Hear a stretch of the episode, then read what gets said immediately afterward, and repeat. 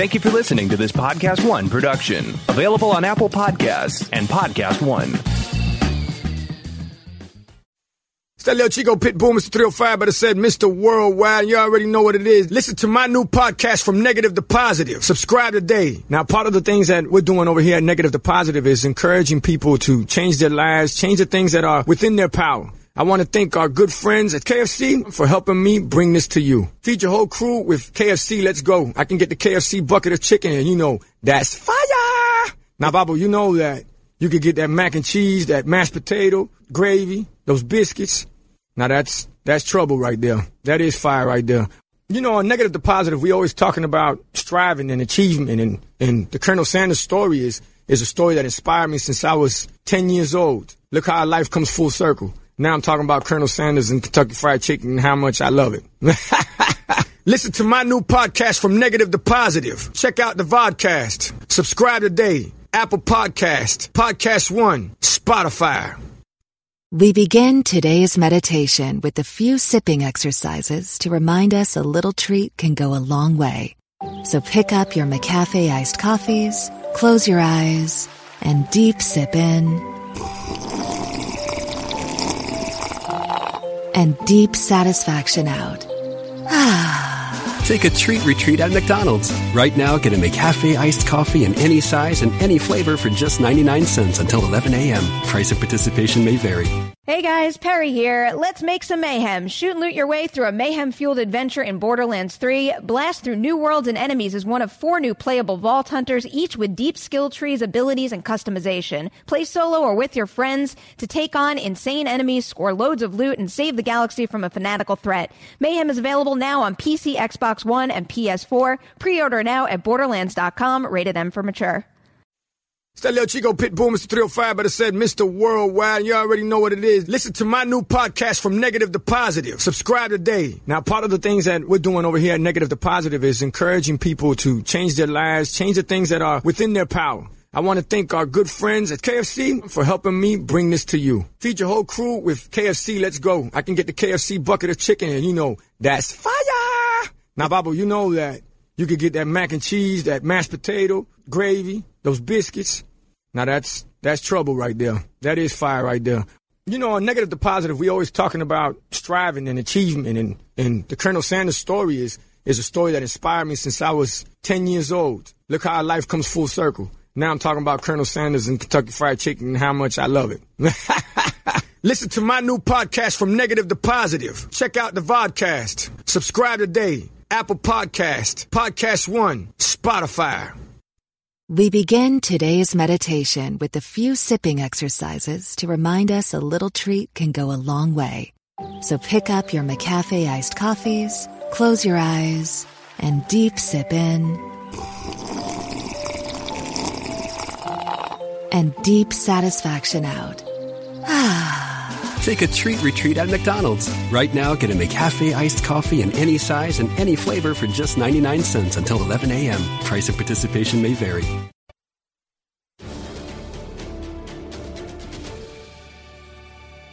Welcome to Movie Talk. On today's show, we're talking about the brand new Irishman trailer. Then we found out that the Ghost Rider series is not going through on Hulu. And then on top of that, breaking news last night Kevin Feige is developing a Star Wars movie.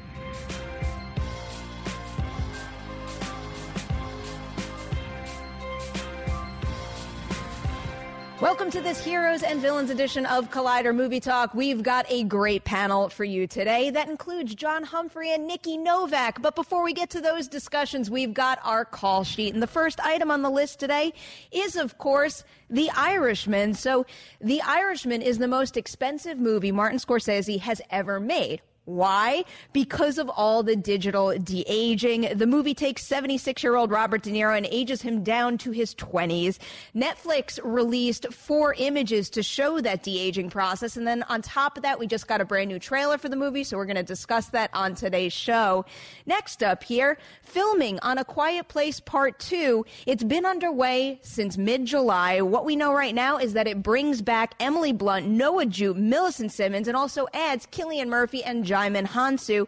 We don't know how these new characters here are going to factor in, but hopefully we're going to get some information on this one soon because John Krasinski just took to Twitter and he shared that filming on the movie has officially wrapped.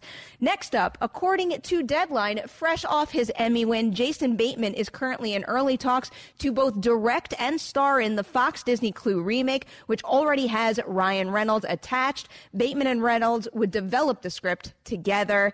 Now we're moving on over to that Hulu Ghost Rider story because Variety is reporting that Hulu is no longer moving forward with the series that was set to star Gabriel Luna, which would, of course, have had him reprising his role from Agents of S.H.I.E.L.D., but in a new timeline. The story notes that the series was ultimately nixed due to a creative impasse. More on this one later in today's show as well. And finally, oh, that big breaking news from last night. According to The Hollywood Reporter, Marvel Studios chief Kevin Feige, this is from their actual article He is going to be developing a Star Wars movie as Lucasfilm president Kathleen Kennedy makes new plans for a wave of projects set in the universe. What is all this going to mean? We are going to discuss that on today's show. You can bet on that. Now we are moving over to a clip from one of Steve's Tiff's interviews. This is his conversation with Bryce Dallas Howard. Check it out.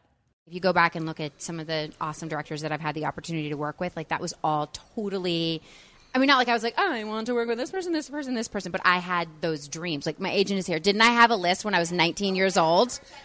I had a list when I was 19 years old where I was just like, oh my gosh, these are the people that I want to study under. One of the reasons why I was excited to work with Lars von, Trier was not just Lars von Trier, although I was very excited to work with him.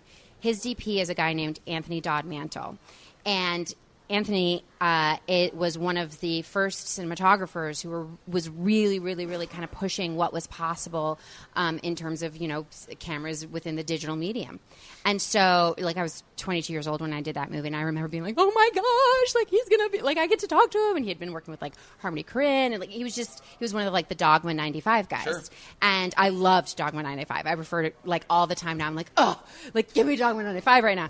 Um, but anyway, uh, so I I remember like just cornering him on the set and just being like, "What is happening? What are you going to do about the flicker effect? Like, like how is this medium going to evolve?" And um, kind of the opposite version of that was on my first movie was Roger Deakins who shot it, and Roger Deakins shot um, Beautiful Mind, and so I was just oh, always on the set of Beautiful hi. Mind. Roger was here this morning. What? Yes. I, I, have a, I have something to tell you when the camera stops. In a Great! I can't wait. I can't right. wait. But it was um, so it's it's the cinematographers, the directors, other actors. I mean, I just wanted to just be in situations where creative people were were being um, courageous and daring and and imaginative and just pushing things forward. You know, so sure. it's it's just been um, the the.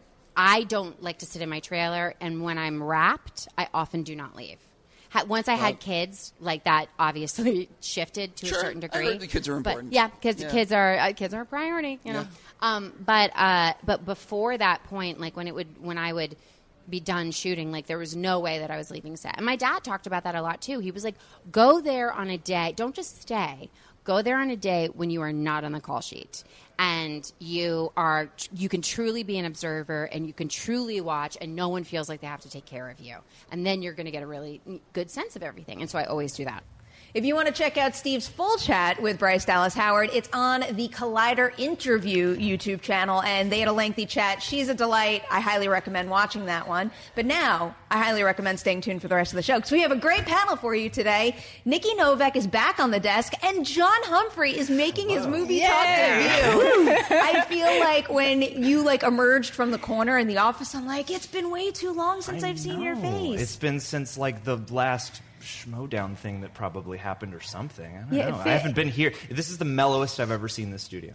Really? Oh, okay. That's yeah. what happens when you shoot a show bright and early in the morning yeah. and nobody wants to come into the office. it's, it's very quiet nice, in here. Though I'm so at ease. Like I was nervous. I was doing like a Rocky training montage. I was reading movie news out in the snow. Like now I feel very relaxed. Do you need okay, the good. theme song? Dun, it would dun, help, I mean, honestly. and if we could get like a log in here that I could drag around. You know. Well, I'm glad you prepped because we have some some serious stories yeah. on the lineup today, and we're kicking it off with a conversation about The Irishman. So, what happened is First, Netflix shared a series of four photos that basically show Robert De Niro at different stages of his life in the movie. So we got a up close look at what the de aging technology is going to look like, and there was some concern out there, specifically uh, the photo that showed him at his youngest in the movie. But then they followed it up with a trailer. So what I want to know from you guys is one, did those photos sound the alarm for you? And then two, did the trailer kind of ease the fears of the use of de aging in the movie at all? Go for it.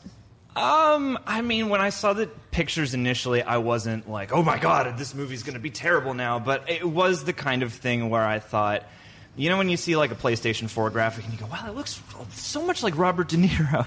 It's it's that kind of almost there sort of uncanny valley. But when I saw the actual you know frames in motion in the trailer, I kind of came out to the place I expected, which is some of this looks really good, some of it looks questionable, and they're going to have to do this throughout the movie. So I kind of just expected that in the first place. So like, is it going to be distracting?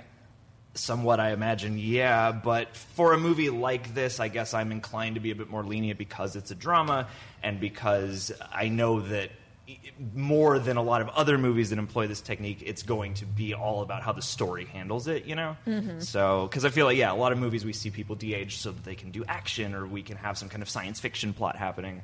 Um, so, yeah, I don't know. I. I'm not like worried that the movie's going to be terrible, but I am curious about what the distraction level is going to be. It was uh, not that shocking to me hmm. until I saw a side by side of what Robert De Niro really looked like at that age. At first, I was like, okay, I could okay. roll with this, but then all of a sudden, do we have a, a split screen here? I, I yeah. I saw that this. army he was, I, I forgot how like not that he's not handsome, but like he he really does look different. And the shot on the right, I told you this before we started rolling. He looks, and maybe you can't see it as much there, but when I saw the picture on my phone, he looks like Miles Teller, like an older Miles Teller to me. It looks more like hey. him. But I actually, I'm more glass half full. I didn't really have an issue with it, although I'm one of those people that never has an issue with the CGI that everybody has an issue with in film. I just think it's more like fascinating that they're telling this story over the course of so many years, and you know that it's going to be so I just know this is going to be a good. You know, it's going to be so phenomenal. I think the question is because people know the budget. And yeah. like is, if if they spent that much well, money why does it look like that? But and I, the narrative on the budget is that it's all about this. The cgi but i also think that like this is one of those movies that look a lot of us want to see of course but i think it almost did it a favor that everybody's talking about on the internet because it's sparked interest. And it's oh, like yeah. all press is, is all press good press at this point because now everybody's doing these side by sides of themselves when they were younger. It's i think it's going to become a meme. It's going to become a thing. And then people are going to want to watch this three and a half hour movie be more inclined that you know to grab an audience that might not have watched it in the first place. Just to get a little uh, a little background to compare for you, what is the best use of de aging you've seen, and what is the worst? How'd you feel about it, Chapter Two? completely reconstructing the shape of Finn Wolfhard's head. Yeah, yeah, yeah. Again, he's changed a lot over the years. He's changed he a lot. He really has. Yeah, no, he really has. I didn't. Again, I didn't have an issue with it. Chapter two. What about uh, Rogue One? Um, what with like Tarkin? Yeah, yeah, Tarkin and Leia. Tarkin. Yeah. Oddly enough, I sat there. I had to remind myself partway through the film that he was dead. And then I was like, oh, okay, this is odd. But they kept him in so much shadow that I actually didn't have as much problem with him as I had with Leia. Leia at the end of that movie creeped me out a bit. Um, I think the best thus far is uh, Sam Jackson in yes. Yes. Captain Marvel for me. Because yeah. I mean, it's kind of a cheat because he already doesn't look his age, you know. Um, but that's probably one of my most seamless kind of like I'm not even really thinking about it ones, or or I'm sitting there going, this easily could have been makeup for all I know. Yeah, yeah, no, that was phenomenal, and I think Gemini Man looks really good oh, too. I'm so excited! Like I think I'm so curious to see yeah, how all that comes together. From what we've seen so far, it looks pretty phenomenal, and it really does look like a younger Will Smith, Fingers exactly as one. we remember I, him. I hope that pans out well.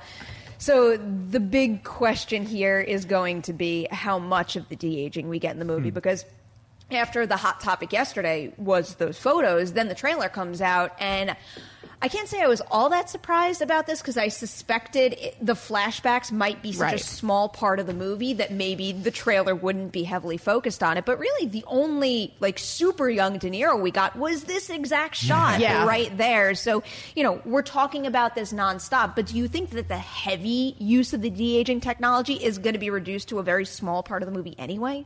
I, I mean, my guess would be that anything that's uh, the most intensive stuff will probably be the least because, like, w- during the trailer, the part that I actually liked, arguably the most, was that uh, back and forth between him and Ray Romano. Yeah. where Yeah. He's got the darker hair. It does look like he's been de-aged, but not extremely. And that was a shot I thought actually looked pretty great. So I think, yeah, it'll probably be the most extreme for the furthest back flashbacks. And my hope is that you know, I haven't read the book, but most of this movie is going to take place while these guys are all in their older years and, you know, the more mature years of their life. And I feel like there's a lot of wiggle room there, you know, because it looks like Robert De Niro at least is going to, we're going to see him at his current age, at like slightly younger than his current age, older than he is now, and he's got like the white hair and he's looking, you know, particularly grandfatherly.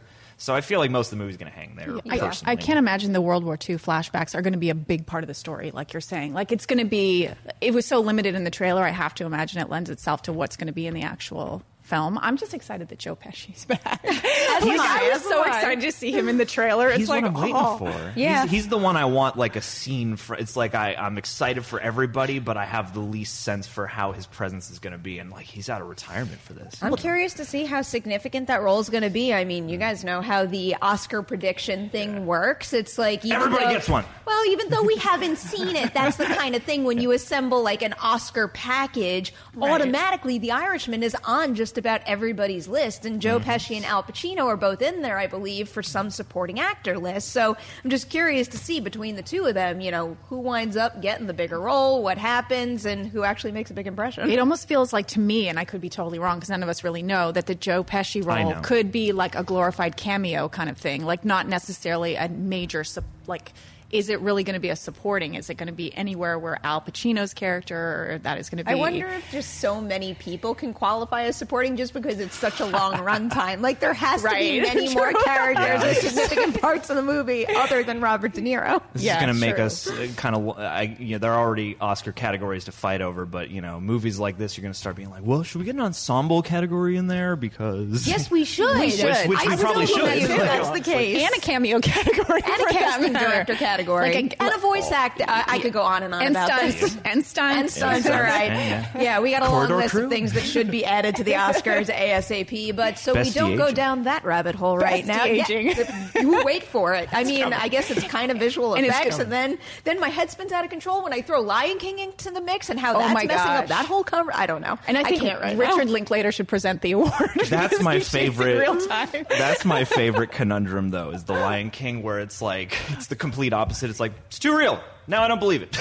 Yeah, Everything looks real and the physics don't match. What gives? Yeah. Yeah, we're going to discuss all of that on FYC this season, so that's going to be a uh, fun ride on that show. Right now, we got to move over to this Hulu story with Ghost Rider. So, as we explained earlier, Ghost Rider, the series, is not moving forward at Hulu anymore. I know. Uh, Poor Dorian is really bummed about this, but it's Dorian. It's not. We're sorry, Dorian. It's not happening though. So, what I want to ask you guys first, because you know we get trade reports and comments like official terminology like creative impasse. Which could mean just about anything. So you hear that. What do you think that means? What stopped this series dead in its tracks when, I don't know, I got the impression that it was a likely go at Hulu. Yeah.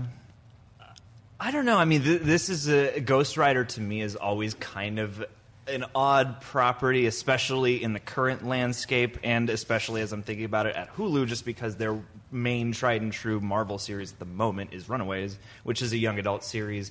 I, I have no idea ultimately what the creative differences were, but I do feel like you have I, there a lot of room to debate what the tone ought to be, how dark and hellish to get versus how comic book action oriented to get. And I know that they've expressed interest in keeping it a heavier, more adult property. And I don't really know how the Disney Hulu conversation factors into that either. Um, when I just hear Ghost Rider Hulu, I kind of raise my eyebrow because that's not the first place I would think. Um, so, in terms of creative differences, I always feel like you're falling into a place where you're either uh, at risk of becoming a B movie, like the movies, or you're at risk of becoming something that is a bit too dark and too niche for people. And I wonder if maybe that's where they got held up or, or something like that, or if it was just like Jeff Loeb had one idea of where the plot's supposed to go, and they really didn't like that. You know. So you're you're putting more weight in the uh, the story, the creative story differences that might have come up, not necessarily you know the higher ups and how things are changing with the merger and all that fun stuff. I think it all factors in, but I think there is certainly. I think you can certainly point to the qualities that the character and the property has in and of itself as being sort of.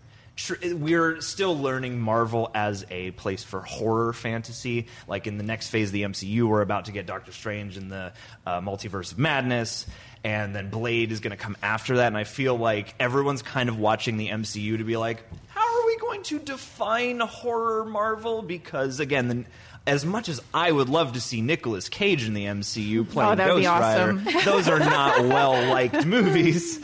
As the thing is, it could happen if they brought him to the MCU. This is a short diatribe, but it, it actually could work. Of course, it could work. I mean, think about now. This could be his renaissance. Everybody else is having a renaissance. This could be his. And because they're so good with Thor Ragnarok and making things a little bit more humorous, if they took it in that direction, as they're so good at, I mean, I would, I would be an exciting property for me. I'd be thrilled to see everything is one self-aware quip away from fitting into the MCU. I, I will, I will give them. But I guess for for me, I almost feel like the best place for this would have been FX. There's that rumor floating around Mm-hmm. now that the uh, Netflix shows are going to get saved by FX, and that sounds ideal to me. Uh, this is Oh, not wow. confirmed, but there are whispers, and I haven't found that they're unconfirmed or, or debunked yet. But yeah, there are people saying that they want to revitalize Daredevil, they want to bring heroes for hire and stuff like that. And FX seems like a network that would allow you to take something like Daredevil, at least in my eyes, and not Daredevil, uh, Ghost Rider. Seriously enough to be dark, to be heavy, to be hellish, but to also embrace some of the more fun out there elements of having a dude who turns into a leather clad skull man at night, you know? Okay, so I would believe that. Let's entertain that idea for a little bit because when I read this report, you know, this is just speculation here. This is all the information we got, and we're kind of just playing with it right now. I read this report and I'm like, oh, they're keeping this character and is in their back pockets. They could use him for the MCU or something else. Or. Jeff Loeb's days might be numbered, and Kevin Feige is going to take over this and the entire world for that matter. The So- only creative producer I don't fear for in this life is Kevin Feige. Right. He's the only person in Hollywood in general who we know is going to have a job in five years. considering those possible uh, future occurrences, could the FX thing even be an option, or are we in a position where you know? Kevin Feige, the MCU, and what they're doing over at Disney Plus is essentially going to pull all of the Marvel characters back in. I think, I think when you hear creative differences without hearing anything else, that's a, of course what you think. I mean, creative differences, like like what you said, I feel like the only thing it could be would be tone because that is a really tricky character. It's a really tricky property, I think, to get right and have it not be cheesy. And you have to have a budget to make this CGI and the special effects look good. But yeah, I think my initial thought was exactly what you're saying. Is that's of course that's what it is. Well, and I've become so distrusting of news of this variety because I feel like they're just inclined to lie to us half the time and be like, "Oh no, we just had a creative problem." Like this could be a swamp thing where they just swoop in and they're like, "Ah, we're just going to kind of pull the plug on this. We're it's not going well." Or I don't know, we don't like where it's going. Something, but I see the the thing that makes this interesting to me is I don't know what kind of machination that could be because there are so many things scattered around across multiple studios, and there yeah. are. I mean, there is the Midnight Sun. There is this sort of more dark uh, team that Marvel has that involves Blade, that involves Morbius, that involves uh, Helstrom, who's also got a Hulu show that hasn't folded up yet, and so you have all these disparate elements at Sony, Marvel, uh, uh, Hulu, elsewhere that could all equal some iteration of the Midnight Suns, even uh, what Moon Knight on Disney Plus. Like, I don't know what you could speculate off of that because there are so many places it could land. You know, I mean, if Marvel has their control over it, my best bet would be like MCU maybe in Phase five or six Yeah. when we've had Blade because you could Yeah. easily introduce him perhaps through Blade because this also just opens up another aspect of con- context because now you have heaven and hell involved and we've already got okay like Asgard is like a heavenly realm of sorts but it's a sci-fi other world too, but there's like Valhalla that's like heaven. So now I'm also like you have to define these aspects of your world too, and where does the devil and demons and Mephisto and where do all these people fit?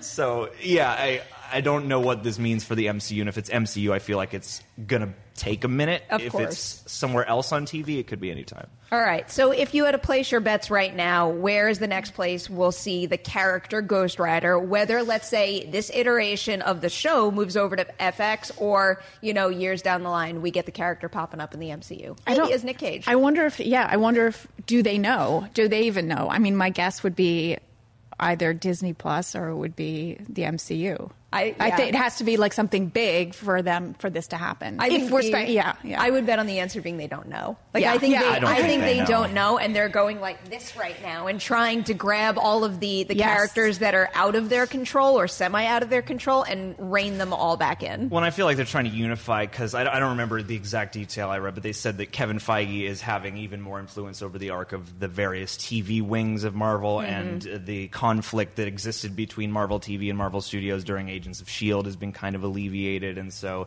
I kind of wonder if they're trying to also pull some of their loose ends together because they are spread out across so many things, and now they do have their minds even more set on crossovers and team ups. And we've already had this disaster with Sony and Spider Man.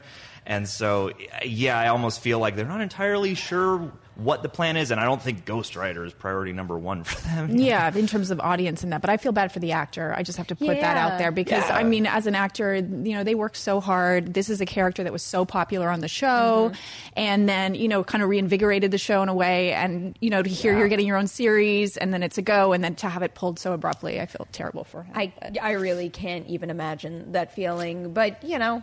Who Hey. knows? Ho- hopefully, this is this is my desperate attempt to look on the bright side. If he's not, you know, working on that and obligated to that, maybe it opens the doors to other things. He's a great given actor. The success he Yeah. had on Agents of Yeah. Shield. So, Well, and I'll fingers never, crossed. I'll never say never because of Constantine. Like I know Agents of Shield's going away, Okay. but you never know where Gabriel Luna might pop back up in Yeah. that character. All right, that's a fair Just point. Fan, True. fan love can do magic things. yeah, it's true. sometimes. All That's a good point. I, li- I like ending this conversation on that positive note. I'm going to remind you guys now that we are saving time at the end of the show for your live chat questions. So send them in right now.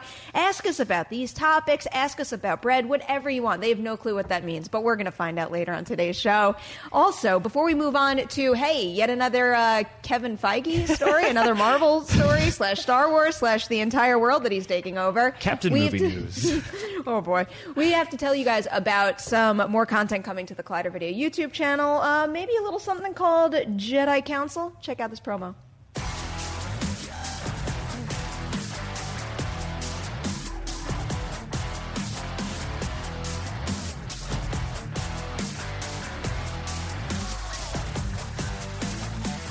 I'm Coy Jandreau here at Golden Apple Comics in the heart of Hollywood with Kevin Smith himself. Oh my Look. God, that's striking. Look at what I could do with a camera. She's like, it's a movie. And I was like, oh my God, you're right. He's an angel. We can do anything we want. Anyone that knows this man's work knows the best place to be with him is in a comic book store. I am so excited. We're about to do some sweet, sweet comic book shopping. You ready? I'm ready to spend.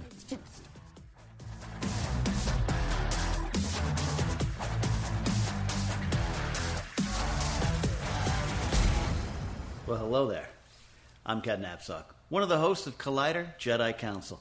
And I'd like to invite you to listen to our show, watch our show. It's on every Thursdays on the Collider video channel, and it's also available in podcast form if you'd like to listen to our sweet voices on Collider Jedi Council, me, Christian Harloff, and a bevy of guests, I say, talk Star Wars. We celebrate Star Wars. We dig into the Star Wars news. We speculate everything about Star Wars, including your questions. So join us on Collider Jedi Council. You're going to have a great time. So guess what? We're about to talk about the whole Kevin Feige Star Wars thing, but after our conversation, the conversation will continue today on Jedi Council, so tune in for that. You're not going to want to miss that show.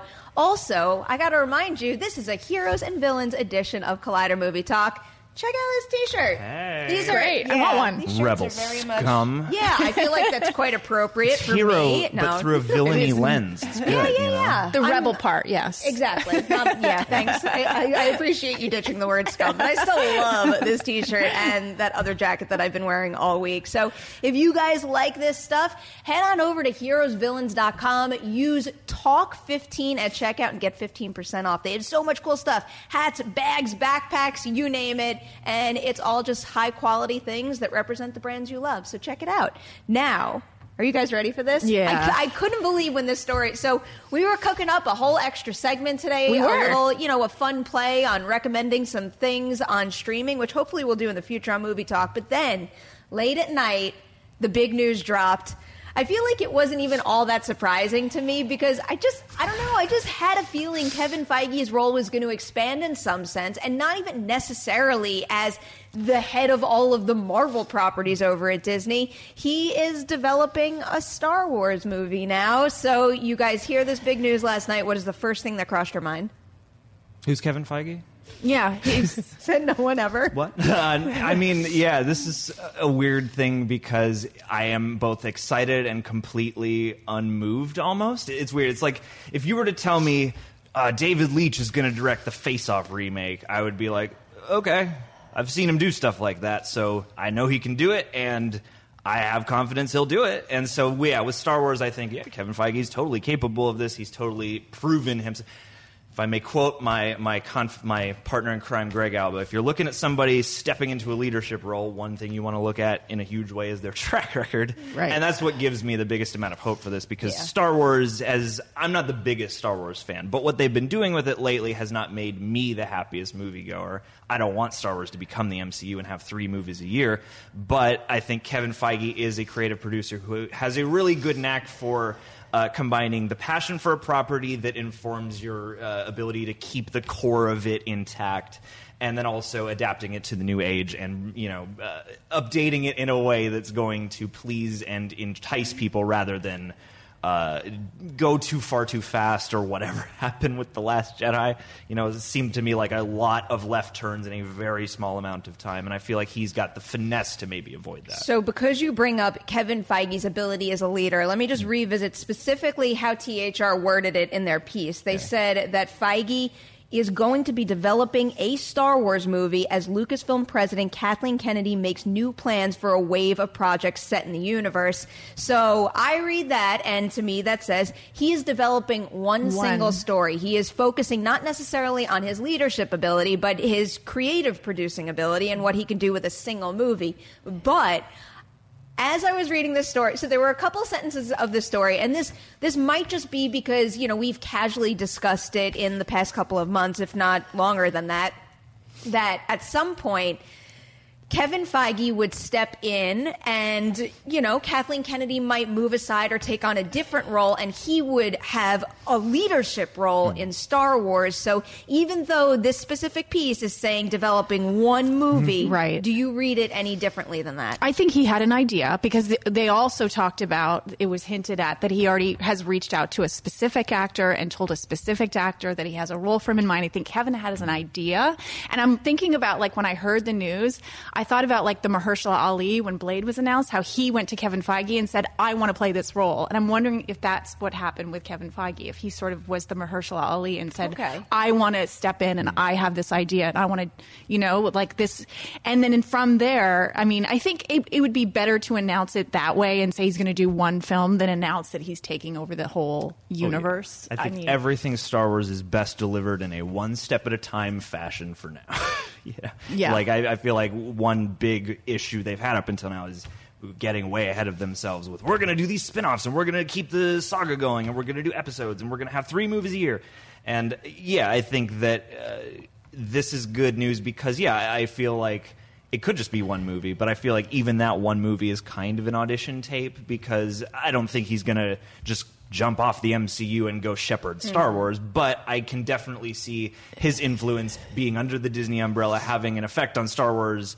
Al- I'm sure they've already considered what Kevin Feige might do in various situations, and then yeah, having him directly involved just opens that door so wide that even if he didn't become the shepherd, he could certainly help.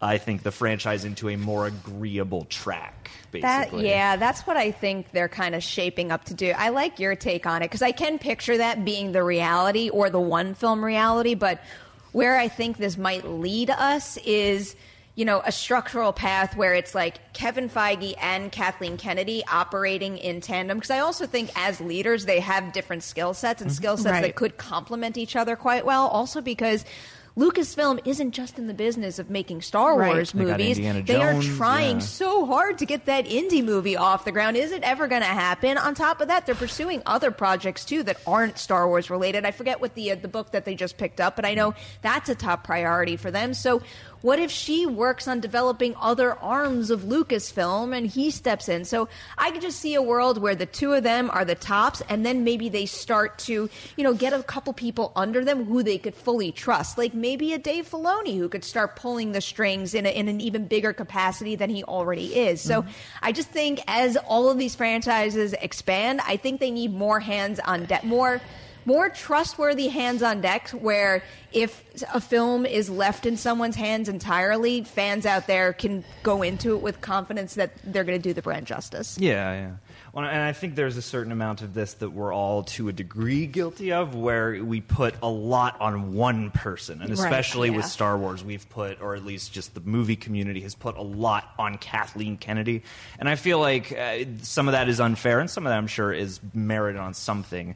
But yeah, I think collaboration is a great thing, especially for these giant ships, and especially for people who have multiple franchises to look after. And yeah, if you're figuring out the future of Star Wars, I do think it's also interesting for Kevin Feige because this will be him coming into an already established thing that is already a franchise, already a universe that's already going. And you know he's not going to have to jumpstart it. He's just going to have to make a good entry, and it's going to be interesting to me at least to see how. It's like I like that this is sort of starting as a one film thing because I'm like, yeah, okay, what's Kevin Feige like in this capacity? And who's directing it? and who's going to direct Yeah, it? Yeah, That's Yeah. the big question. and and what is that relationship going to look like? Because I mean, him being the creative producer on a Star Wars movie also says something different because of some of the direct. It's like uh, I keep wanting to call them Friedberg and Seltzer, but that would be Lord and Miller got you know yanked off of Solo. Uh, uh, Rogue One got retooled by uh, Tony Gilroy, right?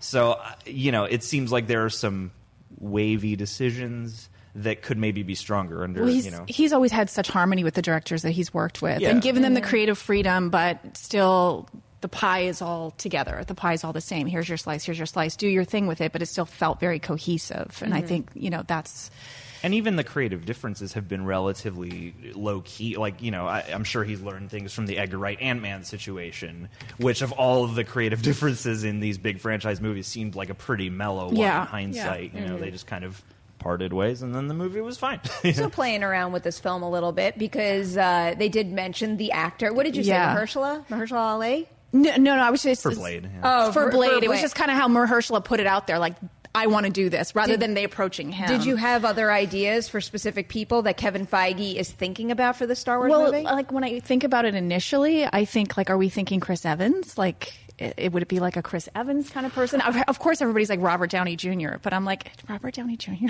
Star Huh, Wars I mean, movie? for- Like, but how many people want it could to it actually somebody be? unexpected. I, I wouldn't want it to necessarily be an MCU actor. But I feel like to hear that he's already reached out to an actor tells me that it's somebody he's worked with and is close with. Oh, yeah, yeah, yeah. yeah, I fair. would believe that, but I also or always wanted to. I mean, he could reach out to anybody. Well, but see, that's a possibility too. It's like, what if it is someone he's worked with in the MCU, but not to the extent that he's wanted to? Like, hmm. what if it's someone with, a, you know, a fairly small? It's like, I mean, how about Andy Serkis? Like, he did have a pretty big Yeah. part in Black Panther, but that character didn't turn out to have as much screen time as I thought he was going to. Oh yeah, Yeah. yeah. That's one of the big impacts of that character. Even is uh, yeah, the the kind of way he exits, and and yeah, he is a high. I mean, it's weird to n- single out Andy Serkis as a highlight of that movie. There are many highlights in that movie, but yeah, he's a guy who I would love to see collaborate in a similar environment, at least. And yeah, in the Star Wars world, like Andy Serkis would be amazing. Anyone come to mind, Nikki? So, or someone that maybe you want? Well, it, like that's all going down the male thought of route. What if it was? What if it was a female? What if it was a Zoe Saldana? Because we don't know really what's happening with her. You know, and Grace Jones. Let's just go wild. Let's go off the walls. How about Elizabeth Debicki? Oh. She only Yeah. got uh, Guardians Volume 2, and I think any movie Hey. gets better if you add her to the cast. So Okay. Is she a there- big enough movie pick right star, or maybe she doesn't have She's, to be? she's on the but- cusp. I think Yeah. she has name value, but she's not a household name now. And of course, Star Wars is a I've game said this changer when it before. I. I need it to be Jodie Comer. I just need it to be Jodie Comer. That would be so amazing if Yeah. that was the person. I would pretty much never, ever in a million years say no to that. Character actress Margot Martindale. That's who I'm going with. I, you know what? I would She be would be totally great. fine with that as well. Uh, Star, the thing about Star Wars is that it's rife for character actors, and Yeah. it's you can sell st- like Star Wars is the star. So I feel like you don't have to have the most recognizable names, and in some ways that's more distracting because like think of I mean people knew John Boyega from Attack the Block, but like eh, the main new people in the Force Awakens were all people we hadn't heard of Yeah, before. which admittedly is why I was like, oh, I don't know about Chris Evans because he's such a you an familiar face, yeah. and it's not it's not that he isn't a great actor and can lose himself in a role, but I don't know for whatever reason, Star Wars of all franchises to me says, you know. Like I want someone who I don't know and I can direct like that. All, That also actually doesn't even feel fair because it's like now I directly associate Dais- Daisy Ridley with Rey, but it's not to say that she hasn't done good work in other films. But I just I think I want a f- like a fresher Somebody face. what, known but not so. Yeah. Well, yeah, and I, and the allure of Star Wars too is that unknown. I feel like that's the irony of new Star Wars is that the original was partly dazzling because of the story, but it's also these unknown worlds and mm-hmm. this uh, amazing design and this you know society that exists. And so within that, I feel like it's almost yeah better to get more interesting with your casting and more out there with your characters because the world completely lends itself to that, and we've just seen them vanquish space Nazis a few times. Well, now, he, you know? and he did that with Marvel. I mean, you think about all of the Avengers. I Yeah. mean, and, and arguably very various levels of fame, and he took them to. And now we assume that they were always famous, or we feel like they've mm-hmm. always been famous, but they weren't. I mean, he's he's got a knack for choosing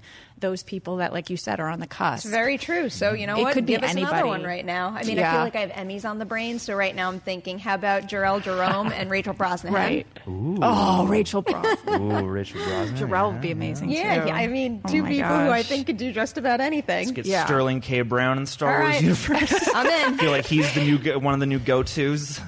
Well, the mo- That'll be the most emotional Star Wars movie because like he, he Crying in makes every me cry in episode. things that he's not even doing something dramatic. Watching episodes of Supernatural, I'm like Sterling K. Brown. I didn't even know he was on that. I didn't too until we started watching the show. It's pretty great. Did you just start watching the show? Not to derail this, but I've always thought about watching Supernatural, but because it's like a thousand seasons, I'm like, I can't Yeah. touch that. Well, there's a loophole because I guess they only originally intended to go five, so some people stop after five. Oh, okay. So, you know, you can loophole yourself, Sounds a little more manageable. but it's delightful. Before we go down that path any further, and before we go over to your live chat questions, I did want to add one quote here from Alan Horn because there's a little bit in here that I want to get your take on. So, Alan Horn had said, with the close of the Skywalker saga, Kathy is, per- is pursuing a new era in Star Wars storytelling, and knowing what a diehard fan Kevin is, it made sense for these two extraordinary producers to work on a Star Wars film together. So we've talked a little bit about Kevin Feige's passion for Star Wars, but the bit I want to know about here is pursuing a new era in Star Wars, and then hmm. also even in that quote that we had read early earlier, it says Kathleen Kennedy makes new plans for a wave of projects set in the universe. Right. Like what what is this new wave and what is going to define it from what we've seen before in the Star Wars film franchise? Yeah, go ahead. I don't know. Did you have a thought?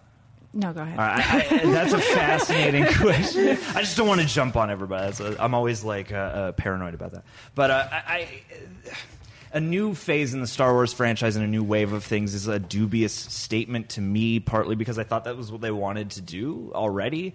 And so uh, the thing that makes me very optimistic about this is that I think Kathleen Kennedy has some good instincts. I, I feel like she gets a lot of unfair flack from Star Wars fans for betraying them, and I can see that. Yeah, some of her choices don't demonstrate maybe the core of what people love about Star Wars necessarily. So I think the idea of being a Star Wars fan in and of itself doesn't really mean anything to me because most filmmakers love Star Wars and would jump at the chance. But uh, this combination, I think, Kathleen Kennedy's instincts for broadening Star Wars out and bringing more voices into it is good. And I think somebody like Kevin Feige can bring that love and also his uh, you know just prowess for producing and for pitching projects on the right scale and with the right creatives. I feel like this combination makes me more optimistic for Star Wars as a whole than I've been in a long time. And now I just want to see what their plan becomes. Mm-hmm. Because the thing that always makes me weary is when they start going, "We've got a trilogy here, and we're giving this guy a trilogy, and we got spin-offs here." And, And they don't have a plan. yeah, I Yeah. think what we learned, or at least what I hope we're going to learn, is that yeah, stuff like Solo that we don't really need isn't what people want out of Star Wars, and uh, also I think the interval is going to become very important because Yes. that's one thing that has made this uh, very problematic. Is you only have the original Star Wars films that everybody can agree on as the sort of classic core of this, and then everything else is debatable.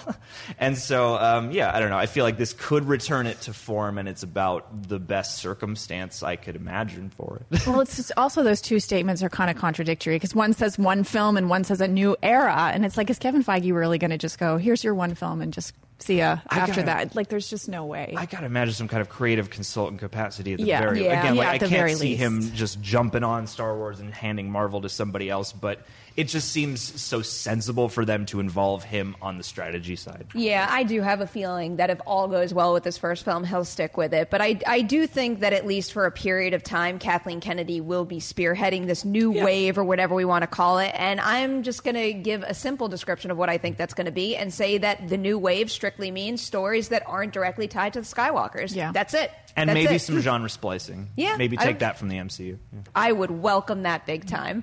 All right, guys, I'm going to remind you again that they are discussing this topic even more on Jedi Council today, so check that out and drop your comments on this story in the comments section below. Let's get some live chat questions in the mix. I got a big one for this first one here. MK Songbird wants to know actor or actress who has had the best 2019. Money wise, it's a Samuel L. Jackson. He always does, though. Accurate. Didn't somebody pass surpass him though for the all time? Wasn't there somebody because he was always like the all time biggest money earner of in his career, and then somebody else Oh man, jumped ahead like recently. overall, What? or just in overall. 2019. I don't could- know. Would it be Nicolas Cage? Who's he'll take everything. That's I, when he when he and when he does Ghost Rider. I feel like it was someone affiliated with with the MCU though. Yeah, I, I do too. It, ha- it would Scarlett have to Johansson, is it? I mean, she was, Was going to be one of my answers for this between uh, between Who's Endgame, a- Marriage Story, and Jojo Rabbit. She's having a pretty Yeah, solid she's run. having a good She's having a good year, but- Oh, but she keeps having yeah. controversies Yeah, and- yeah. yeah, she I'm just strictly talking about the movies she's Who's been in, and not the comments she's made about some of them. Fair enough. Fair enough. I think Bill Hader's having an amazing year. Yes. Oh, I love Bill Hader. Uh, there's a lot to appreciate about It Chapter Two, but he's the only thing anyone's talking about. And there's also, I mean, Barry. Barry's he's incredible. both on the performance side, the writing side, the direction side. I mean, uh, I I don't have a great uh, read on all the Emmy tallies, but I'm sure Barry won some stuff, right? Yeah. I, so I like, should probably revisit that list. Uh, So I going think on. uh, Barry season two, episode five, I believe, one of the ones he directed, is one of my favorite. Ronnie episodes. Lily, the, little Ronnie girl. Lily one. It's one of my Yeah. favorite episodes of TV this year. Yeah. I, that's what everyone keeps telling me. I'm still in season one, but but yeah, Bill Hader, I think is. Can I throw out? Can you watch? Do you watch Succession? I'm totally digressing. That's Oh, so. snap. I'm almost So done with good. Euphoria, and that's next on my Oh, list. it's so good. It's the most brilliant. If you like, because the writing of it, if you like Ronnie Lily and you like Barry, I think Okay. you will love Succession. Totally digressing. We're going back to the 2019 question: Who's having the best year? I also oh my gosh, will that's so throw in hard. someone that everybody out there knows that I'm a big fan of, Kelvin Harrison Jr. I think between Luce and Waves, he is he should at least be on the cusp of an Academy Award nomination. I don't know if it's going to happen because I don't know how much noise those two movies are making at this point, but he is having a phenomenal year, and I think it's only a matter of time before he gets cast in, let's say, a Star Wars, Marvel, uh, uh, DC movie and blows up. Adam Driver's having a good year. Oh yeah. He's He- I mean, he Adam could, he could be heading a- towards double nominations. a Yeah. good decade. Yeah, that's true. He's The just, re- he- he's just ramping up. story. That's the thing. He's like 2019. You think this is good? Wait till you see what I got coming. He's yeah. It's a bit of an odd, odd pull, but I think Florence Pugh oddly has left Oh an impression God, on yeah. me this year. Between like fighting with my family, Midsommar, uh, she's in uh, Little Women coming up and stuff like that. Like I think she's definitely at least on the rise. Can I go sure. super mainstream? Will Smith, because between Aladdin and now he has Gemini Man Now coming he's facing out. off It's himself, he. Oh, what about Brad Pitt? He's having a renaissance oh, too. Oh, true. He's having a good year. Although And Ad he's- Astra didn't do that well at the box office. Yeah, but, he still. doesn't care about that stuff. No. He said. No, exactly. It did, it did okay. I think Yeah. for, for the type of movie it was, I think that had a pretty big price tag on it, though. So Yeah. I don't know. Maybe It's like eighty million dollars. Yeah. All right, let's see if Yeah, we can 80 get yeah. another. Oh, all right. I already said the bread thing, so I'm going to make one bread question. You guys have no clue why we talk about bread on this show. You can blame Dorian, but I'm just going to throw this question at you. I'm so Jonathan happy. Mornan is asking, "What type of bread would you dress as for Halloween?" Oh man! Oh, what type oh of bread wow, I for love Halloween? how excited you are. What kind Um, of bread? Oh, I, I love bread. I'm a There's toast so many person, breads. so that actually excites me a lot. This is lot. always the thing to bring a movie talk panel together. What's the spookiest bread? Oh, I just want to be a New York City bagel. I just want to be like Okay. big and Oh yeah. you know, like overstuffed Plus- and full you- of dough and good water. And Let's just go roll around in the in the dirt or something. You could be an everything bagel. You know, just get some like particles on yourself.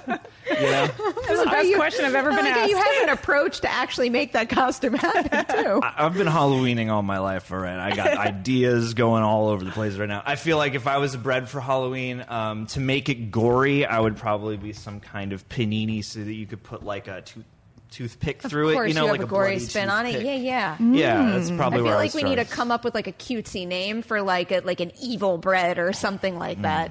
It's like you know how uh, when when kids used to dress up as like serial killers and they would wear boxes of cereal Oh. with knives on them. Which I mean, when are those going to become a line of highly successful geek T-shirts? Like, there's been they've been relegated to stickers forever. I feel like someone has done something like that. I feel like I've seen that recently. Or there's an artist out there that puts like a children's book spin on scary movies.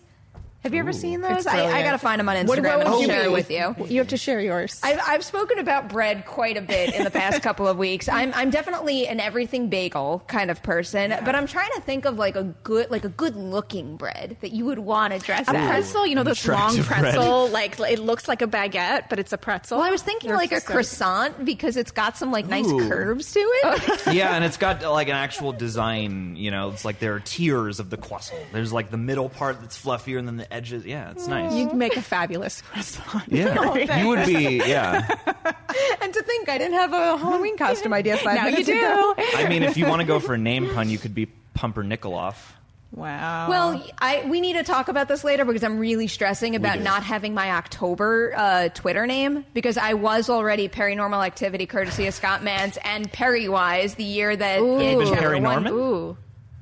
Paranormal. Huh. I mean, you know, it's not the Okay. best, but you know, it's No, no, it's no. a- I'm I'm I'm feeling that one though. That's a good one. That's of good course, one. you came up with one right on the spot like that. All right. I mean, you know, it's one of my favorite movies. it is a great movie. great movie. All right, let's make time for one more question. This one comes from Jonathan Peck, who wants to know: With Abominable coming out this week, what's your top? Oh, this is a big question. What's your top five DreamWorks animated films? Hold on, let's let's come up with a That's list a here. lot. Yeah, let's come up with a DreamWorks list animated. First. All right, I'm gonna. I'm I gonna really liked get a- Abominable, by the way. great. It's great. It's really. Sounds I, what I great. Can I liked just about do a quick like? Yeah. Whoop. I love how no one out there gets that we did it on movie talk for What like ab- five minutes what about- yesterday. I love how you even did an Everest impression. No, I it was really good because all of these it, it was te- it was teachy and not preachy, and a lot of animated movies are too preachy. All right, just hey, to throw out that was for you. That's a nuance. throw out some titles for you guys right now. We have we have Antz, Prince of Egypt, Road to El Dorado, Chicken Run, the Shrek movie, Shark Tale, the Madagascar movies, uh, Bee movie, Kung Fu Panda, How to Train Your Dragon. Uh, Peabody and Sherman, Turbo, Turbo Croods, uh, Boss Baby. I'm gonna put Boss Baby on my list somewhere because Oscar nominated. Okay, and that was like a running joke when The Boss Baby was Oscar nominated. You should really watch that film if you were knocking it that year because that movie, one, I think the story is really fun and also emotional, but also the use of different styles of animation in that movie I thought was very impressive. So really, open yourself up to Boss Baby. Everything You he heard does it is here, good. folks. Yeah. He was the actor of not 2019, but Alec Baldwin's the actor of pretty much every other year. Oh yeah, especially the year that Hunt for Red October came out. Sorry, that movie's been on TV a heck of a lot. lately. Oh, I'll I'll throw a How to Train Your Dragon Yes. in there. Weirdly, I, I wouldn't put any per one movie from the How to Train Your Dragon franchise. I would just put the trilogy in because that's a weird Mhm. example of one where I don't particularly love any one movie, but I really appreciate them as a trio. The entire Oh, I'm story. Totally with you on that. Yeah. I think I'll also throw in. I mean, I think I would at this point probably throw an Abominable. I haven't revisited Kung Fu Panda in a really long time, but I do really remember loving that first one so so much. Oddly great. enough, I'm not not a Shrek fan, but Mhm. I never kind of got swept up in the Shrek craze. I didn't either. See, I, didn't put, either. Yeah. I put Shrek into my five more for the place it holds in my life. Because, you know, it's like I remember when it came out, Yeah. it became a meme. I like Shrek, but yeah, I'm kind of with you guys. I'm, I'm never like, ah, Shrek. I got to revisit that. you know? Yeah, with Abominable, it's always hard when you've just seen something versus something that's been out your for like a Shrek for so long. Yeah, how it's going to stand the test of time and over repeat viewings. But I and- did, I yeah. did quite enjoy it. I wa- like, you know, when you walk into a screening and you're just not in the best mood, and that movie completely changes your mood. Yes. you never forget that movie. So I can add Abominable to that list. And the same thing when I saw Zombieland for the first time, and Hey. Zombieland will always have a special Yeah. place in my heart for that reason. Hell yeah. All right. Here's one. I, you named off a couple that I forgot were DreamWorks because yeah, I would from for five for me, uh, the Train Your Dragon franchise, Kung Fu Panda one I think is great, and then Shrek, and then I would also add to that Prince of Egypt is pretty great, Yes. and uh, and uh, Chicken Run. I love Chicken. Run. I was trying to remember when I so said. wonderful. There you so. I, f- I have fond memories of Chicken Run when it came out, with you know how old I was at that time, but I haven't revisited I it haven't so either. long that Run's I great. didn't want to put it on. I the don't remember it now. and I will go out on a limb and say that Flushed Away is pretty charming too. I mean, that's Aardman, but with DreamWorks animation. I believe, I think, uh, if I'm not mistaken. But yeah, that's their CG movie. Now I want to ask you all your just general favorite animated movies. This is fascinating. the Iron Giant. Yeah. Uh, it, probably Nightmare Before Christmas right now. Oh. Inside Out is now my favorite Pixar movie. Inside Out. Hey, that's People- on, depending on the day. That's my I know, I too. know. I was teetering back and forth between Inside Out and WALL-E for a very long time, and I think WALL-E has finally been officially bumped down to number two, and Inside Out is. I weirdly charts. love Ratatouille. Okay. I- yeah. Oh yeah. Look I at that! You didn't just get a list of DreamWorks movies. You got a bunch of other ones in there too. Top five Laika. Let's go. Oh, we All have five of their films. but really, they would all warrant a spot on that list, even if there were many more of them. Even that if makes Box no Trolls sense. is toward the bottom. you know? Oh, I have a soft spot Which- for box trolls. Well, and, and in saying that, I'm not saying it's bad. I'm just saying it's not arguably the best. We need to reunite this panel and do some sort of ranked animated movie Yes. segment because it's very hard for me to say goodbye right now and end this show, but we kind of have to. We're out of time today. Nikki, John, come back to us. Oh, anytime. I know I've got this, This one on the panel fun. fairly regularly. We have to do this again. You're soon. giving me some hair like envy too. So Y'all can borrow some. If you just want to trim some of these out, you can take some Borrow them home. as hair extensions. Make much your own extensions. appreciated. Whatever you like. Thanks to Adam in the booth and Doreen in the live chat today and Thad for all his hard work. Guys, thank you so much for watching this edition of Collider Movie Talk. Don't forget to tune in 10 a.m. for Collider Live. And also, I'm saying goodbye for a little because, hey, maybe I'm seeing a movie that we talked about on today's show soon. So keep an eye out for a review on that. John Rocha will be hosting tomorrow. It'll be a blast. Tune in tomorrow, Friday, 9 a.m. Pacific.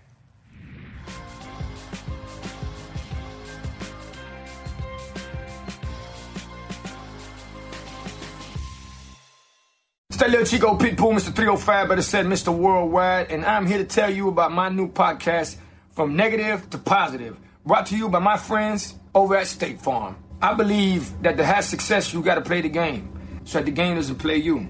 You know, the biggest risk you take is not taking one. It's very important that you make sure that you make the most out of your money, especially when it comes to insurance. State Farm offers surprisingly great rates. They have great agents standing by helping you personalize your coverage. All this is backed up by award winning, easy to use technology. It's a great price with an even greater service. When you want the real deal, like a good neighbor, State Farm is there. We begin today's meditation with a few sipping exercises to remind us a little treat can go a long way. So pick up your McCafe iced coffees, close your eyes, and deep sip in. And deep satisfaction out. Ah. Take a treat retreat at McDonald's. Right now, get a McCafe iced coffee in any size and any flavor for just 99 cents until 11 a.m. Price of participation may vary.